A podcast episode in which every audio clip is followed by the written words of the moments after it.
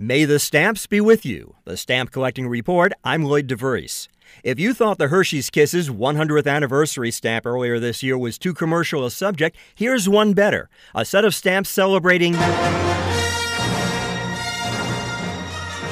30th anniversary of the movie Star Wars.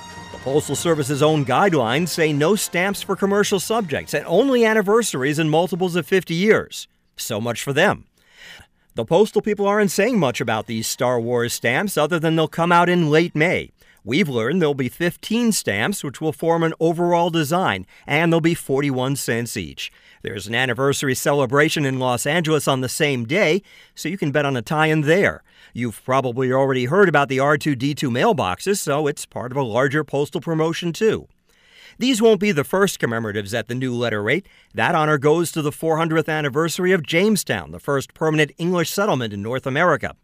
Want to guess which gets the bigger push and which sells better?